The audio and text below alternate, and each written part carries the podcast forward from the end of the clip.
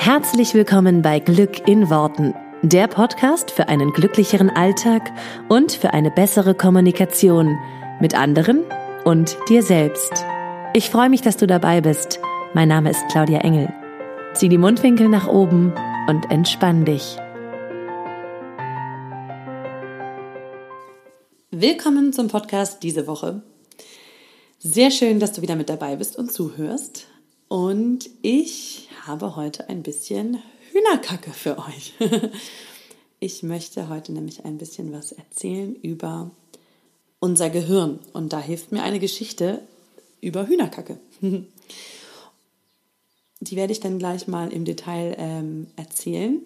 Aber was ist das überhaupt, beziehungsweise wozu brauchen wir das? Ähm,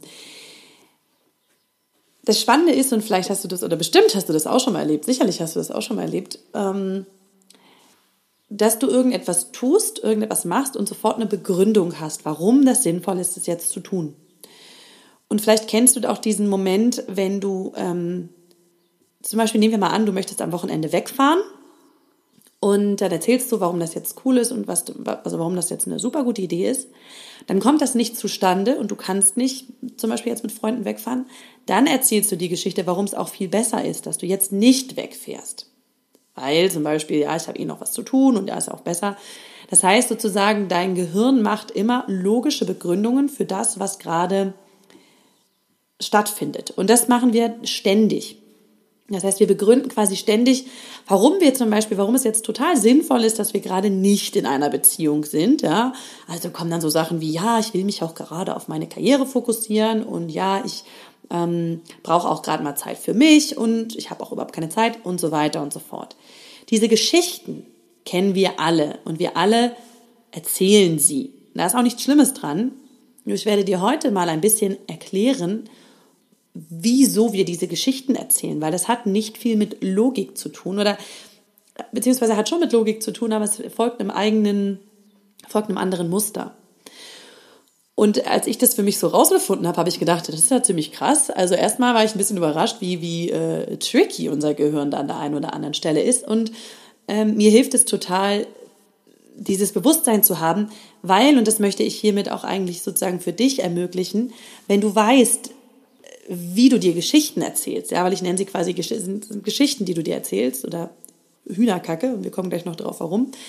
Ähm, wenn du das weißt, dass du es machst und wie du das machst, kannst du viel besser dir sozusagen selber über die Schulter gucken und dich dabei erwischen, wenn du es tust ähm, und für dich neu entscheiden.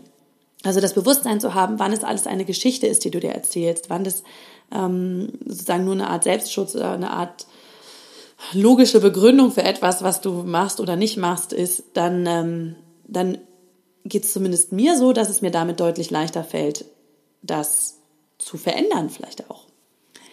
Und deswegen möchte ich dir heute ein bisschen was zu unseren Gehirnhälften erzählen. Und zwar gibt es dazu ganz coole Forschung. Ähm, wir wissen ja eigentlich alle, dass wir zwei Gehirnhälften haben und dass sozusagen die linke Gehirnhälfte unsere rechte Seite kontrolliert und unsere rechte Gehirnhälfte unsere linke Seite. Und wir haben vielleicht auch schon mal der ein oder andere von euch was davon gehört, dass die eine Seite irgendwie der kreative Teil ist und die andere Seite unser logischer bzw. unser sprachlicher Teil ist. So, also dann gibt es oft so Menschen, die sagen, ja, Linkshänder, die benutzen ja die rechte Gehirnhälfte und die rechte Gehirnhälfte ist die kreative und so weiter. Also von wegen Linkshänder sind kreativer als Rechtshänder. Da kann ich nicht viel zu sagen, keine Ahnung. Ähm, nur sozusagen, wir kennen alle diese, diese Aufteilung der, der Gehirnhälften und dass es da Unterschiede gibt in den Gehirnhälften. Was es aber genau damit auf sich hat, ähm, wissen die meisten von uns nicht so wirklich. Und ich habe ganz spannende, ich habe das das erste Mal, äh, diese Geschichte, die ich euch jetzt erzählen will, habe ich das erste Mal an der Fresh Academy gehört, da wo ich meine NLP-Ausbildung gemacht habe, beziehungsweise immer noch nach und nach äh, mehr und mehr mache, weil ich da gefühlt jetzt fast alle Seminare durch habe und äh, das ja auch wirklich nur wärmstens empfehlen kann. Und habe mich jetzt noch mal ein bisschen selber reingelesen ähm, in diese in diese Gehirnhälften. Und also, wir fangen mal von vorne an quasi. Also, unser Gehirn besteht halt aus diesen zwei Hälften, ja, Hemisphären. Jetzt gibt es ein paar Forschungen und die haben super spannende ähm, Ergebnisse gebracht. Und zwar war das mit Menschen, die epileptische, äh, epileptische Anfälle hatten.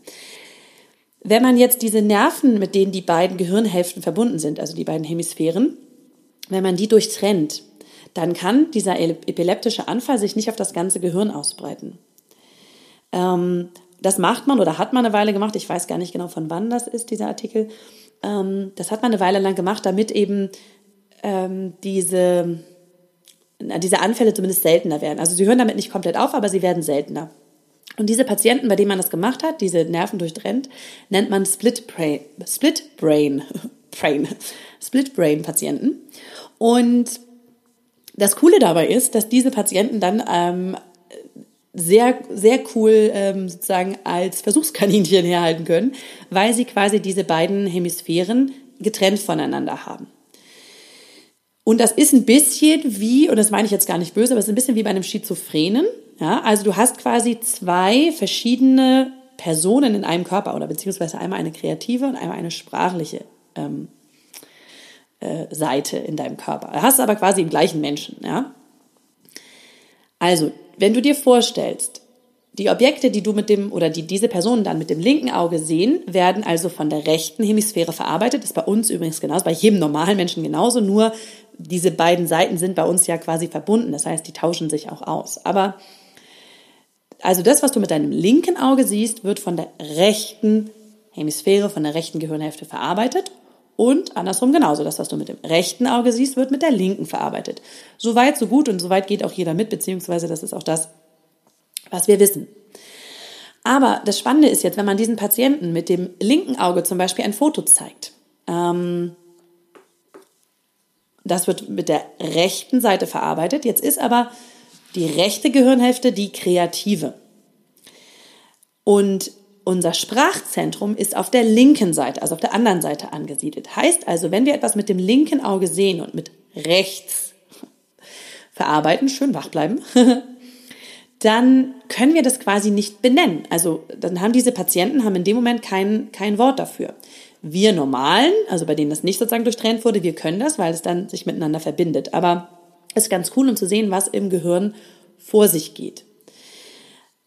Das heißt, du zeigst dem linken Auge ein Foto und die rechte Gehirnhälfte, die es verarbeitet, hat dafür kein, kein Wort. Das heißt also, das haben sie jetzt gemacht. Sie haben diese Patienten genommen, haben zum Beispiel ein Kaninchen dem gezeigt und der Patient konnte nicht sagen, was es ist, weil er quasi keine Sprache hat in diesem Gehirnteil. Das heißt, er hat es zwar gesehen, aber er kann es nicht benennen. Ähm, das Spannende ist aber, dass es trotzdem verarbeitet wird. Also wenn du zum Beispiel jetzt einem jungen Mädchen mit dem linken Auge ein Foto zeigen würdest von einem nackten Mann, dann würde ähm, dieses junge Mädchen anfangen zu kichern, weil es das sozusagen, es, es kann es sehen, es kann es verarbeiten.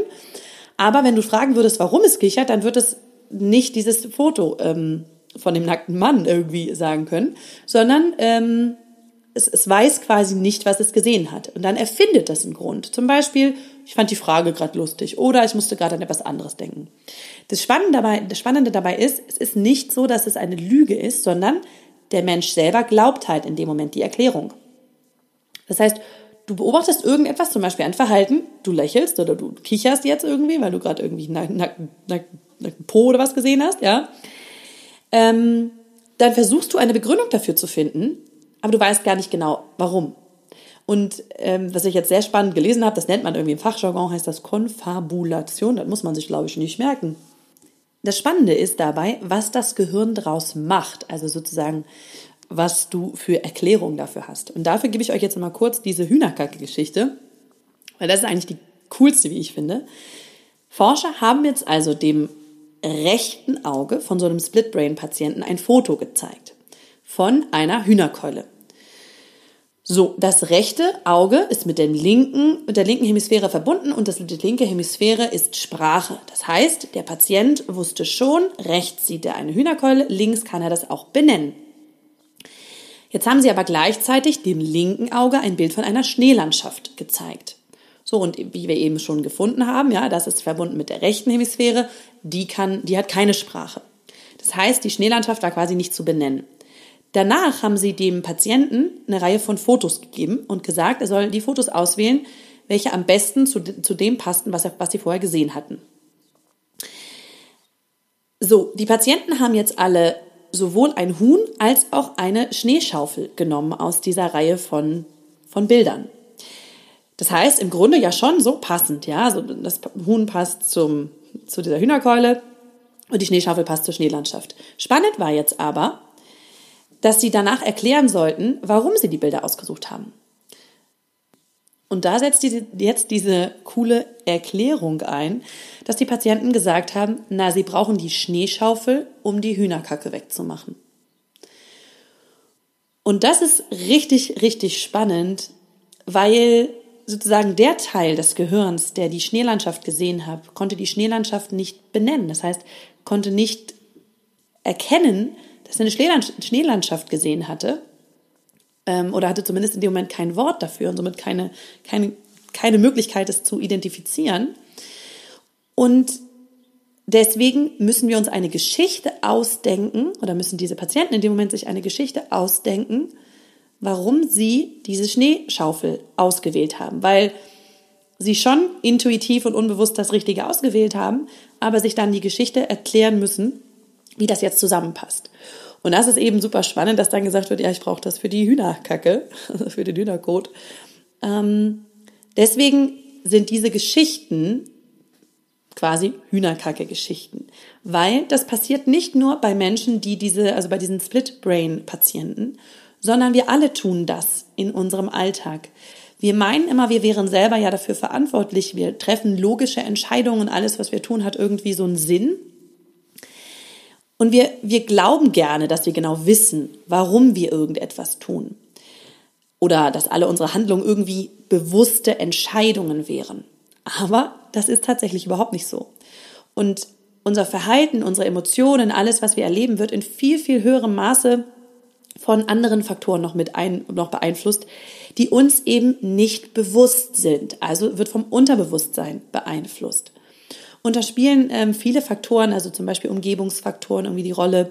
Man hat zum Beispiel auch mal ähm, Patienten, oder das heißt Patienten, aber Leute, Versuchsobjekte quasi, also Versuchspersonen, ähm, über eine sehr, sehr schmale Hängebrücke gehen lassen und dann ähm, von so einer netten Psychologin, die irgendwie sehr hübsch aussah, ähm, in Empfang nehmen lassen und irgendwie eine, an einer, angeblich an einer Studie teilnehmen lassen in dem Moment. Und die Psychologin hat dann irgendwie nachher gesagt, ja, wenn Sie möchten, dann können Sie hier noch ähm, mich anrufen, wenn irgendwelche Fragen auftauchen. Und das gleiche Experiment hat man später gemacht mit einer Brücke, die viel, viel stabiler war, die nicht so eine Hängebrücke war und die halt sozusagen nicht so viel Adrenalin im Körper freigeschaltet hat. Und man hat im Grunde nur geschaut, wie viele Personen melden sich bei dieser Psychologin, ja.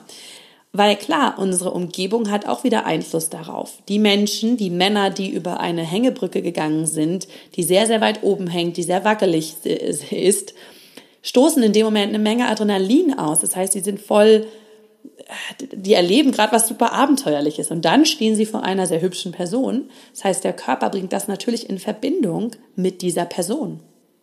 Und das heißt, sowas wird, wird viel, viel doller gesteuert. Ich weiß gar nicht mehr die genauen Zahlen. Irgendwie, ich glaube, bei dem Experiment mit der Hängebrücke waren das irgendwie 50 Prozent der Männer und ansonsten nur ein paar. Ähm, das heißt, 50 Prozent der Männer haben dann sozusagen die Psychologin angerufen. Was natürlich irgendwie, also wo man sich halt immer sagen kann, ähm, die Geschichte, die du dir erzählst, wäre, ach ja, die Psychologin ist eine nette und die sah hübsch aus und irgendwie interessiert die mich. Aber die Hühner, das ist quasi auch wieder die Hühnerkacke-Geschichte, weil das, was da drunter liegt, ist, naja, in dem Moment bin ich über eine Hängebrücke gegangen. Ich habe total viel Adrenalin ausgestoßen. Mein Unterbewusstsein war total auf, wow, krass, krass, krass, was geht denn hier ab? Und hat das quasi diesen Effekt übertragen auf die Person. Und es gibt in der Forschung auch den sogenannten Priming-Effekt. Ähm, das sind so Kleinigkeiten wie zum Beispiel, dass man ähm, Menschen, bevor sie andere Menschen treffen, also sie treffen Menschen, die sie noch nie getroffen haben, und man gibt denen, bevor sie die andere Person treffen, ein warmes Getränk in die Hand, ähm, sodass es ein wohliges Gefühl ist an den Händen, weil es einfach schön warm ist. Die werden tendenziell die anderen Personen, die sie treffen, als sympathischer einstufen, als wenn sie sie einfach nur so treffen oder mit irgendeinem negativen, mit einer negativen äh, Konnotation vorher. Und diese, diese Priming-Effekte, das ist zum Beispiel auch ein Teil, der da total zu beiträgt. Das heißt, wir werden halt ständig von anderen Faktoren noch mit beeinflusst und das ist alles unterbewusst. Am Ende des Tages versuchen wir aber immer, das logisch zusammenzubringen. Also wieso brauche ich jetzt eine Schneeschaufel für ein Huhn?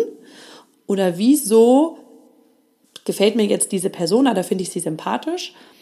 Und das heißt, unser Gehirn macht sofort Geschichten. Und die kommen aus der Logik, die kommen aus dem Verstand. Das heißt, mit dem Verstand können wir uns so ziemlich alles zurechtreden. Nur was ich gerne auch mit dieser Folge möchte, dass du mal darüber nachdenkst, dass dir mal klar wird und bewusst wird, wie sehr wir von unserem Unterbewusstsein gesteuert sind. Und das ist was sehr, sehr Cooles. Können das auch super für uns nutzen, wenn uns einfach mal bewusst ist, dass wir diese Entscheidungen, die wir fällen, dass wir so ziemlich alles, was wir tun im Leben, nicht wirklich selber kontrollieren und nicht nur aus der bewussten Entscheidung, aus dem Bewusstsein heraus, sondern dass es eben alles irgendwo unterbewusst mitgesteuert wird durch ganz viele Faktoren. Und das waren jetzt nur ein paar davon, jetzt mit dem Priming-Effekt und so. Das heißt, da, kommt, da, da spielen natürlich noch eine Menge andere Sachen mit rein. Ja, wie sind wir groß geworden? Was haben wir für Glaubenssätze? Wie ist unser Unterbewusstsein programmiert? Und ich beschäftige mich damit ja mit schon wirklich ein bisschen länger und immer und immer tiefer und habe immer das Gefühl, wir sind echt so krasse Autopiloten. Das ist unfassbar. Wir sind sehr, sehr automatisch und automatisiert ähm, laufen ganz viele Prozesse in uns ab. Und das Coole ist halt, dass wir das auch nutzen können, wenn wir diese Automatismen für uns programmieren quasi, ja, also wieder so machen, wie wir, das, wie wir sie haben wollen und nicht, dass wir irgendwie auf Autopilot ähm, uns ein Leben erschaffen, was halt nicht so cool ist. Das heißt also, das nächste Mal, wenn du dir irgendeine Geschichte darüber erzählst, warum etwas, ähm, warum du etwas machen willst oder nicht machen willst oder warum ähm, diese Entscheidung gut war oder nicht gut war, das sind alles nur Hühnerkacke-Geschichten. Und das, dessen darfst du dir einfach bewusst sein und dann halt wirklich ganz, ganz bewusst hätte ich jetzt fast wieder gesagt, weil im Grunde ist es ja nicht bewusst, im Grunde ist es wieder nur unbewusst, aber hm, sozusagen aufmerksam dahinschauen und meine Empfehlung an der Stelle ist einfach, vertrau deiner Intuition, weil das ist ja dein Unterbewusstsein, das ist das, was dich steuert. Und du kannst einfach vertrauen. Also in dem Moment haben die Menschen ja auch quasi diese Schneelandschaft, das Bild rausgezogen. Sie wussten, dass es irgendwie richtig ist. Und jetzt kommt die Erklärung dahinter. So, und im Grunde kannst du im Alltag, weil nun sind wir ja auch nicht diese Split-Brain-Patienten, das heißt, wir kriegen ja schon viel auch zusammen, sozusagen unsere Gehirnhälften sind vernetzt. Ähm, du kannst im Alltag einfach aufhören, jede Geschichte zu glauben, die du dir selber erzählst, sondern einfach zu sagen, okay, das ist nur die Geschichte, die ich mir dazu erzähle.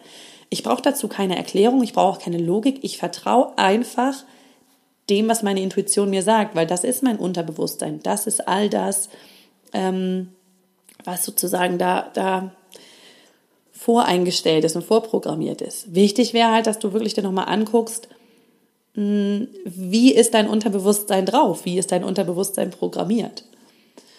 Und dazu werde ich in den nächsten Folgen auch noch mal ein bisschen was sagen. Und dazu ähm, sage ich ja auch immer viel ähm, mit meinen Coaching-Klienten so, weil im Grunde geht es darum, dass wir das Unterbewusstsein neu programmieren, wenn du gerade ein Leben lebst, was du nicht so cool findest. Ja, also da wieder neue, eine neue Struktur reinzubringen und eine neue Programmierung. Ähm, viel mehr als immer nur alles über den bewussten Verstand zu steuern, weil der bewusste Verstand ist tatsächlich ein mini kleines bisschen in unserem ganzen System. Das dürfen wir einfach nur auf der Kette haben. Deswegen das nächste Mal gerne an die Hühnerkacke-Geschichte denken und einfach vielleicht ein bisschen drüber lächeln. Ich muss manchmal jetzt schon drüber lächeln, wenn ich irgendwelche Geschichten erzähle und denke dann nur so, ah ja, okay, das ist wieder eine spannende Geschichte, die mein Gehirn sich ausgedacht hat. Und ist okay. Genau. Soweit, äh, so viel dazu und dir eine wunderschöne Woche. Wir hören uns hier nächste Woche. Tschüss.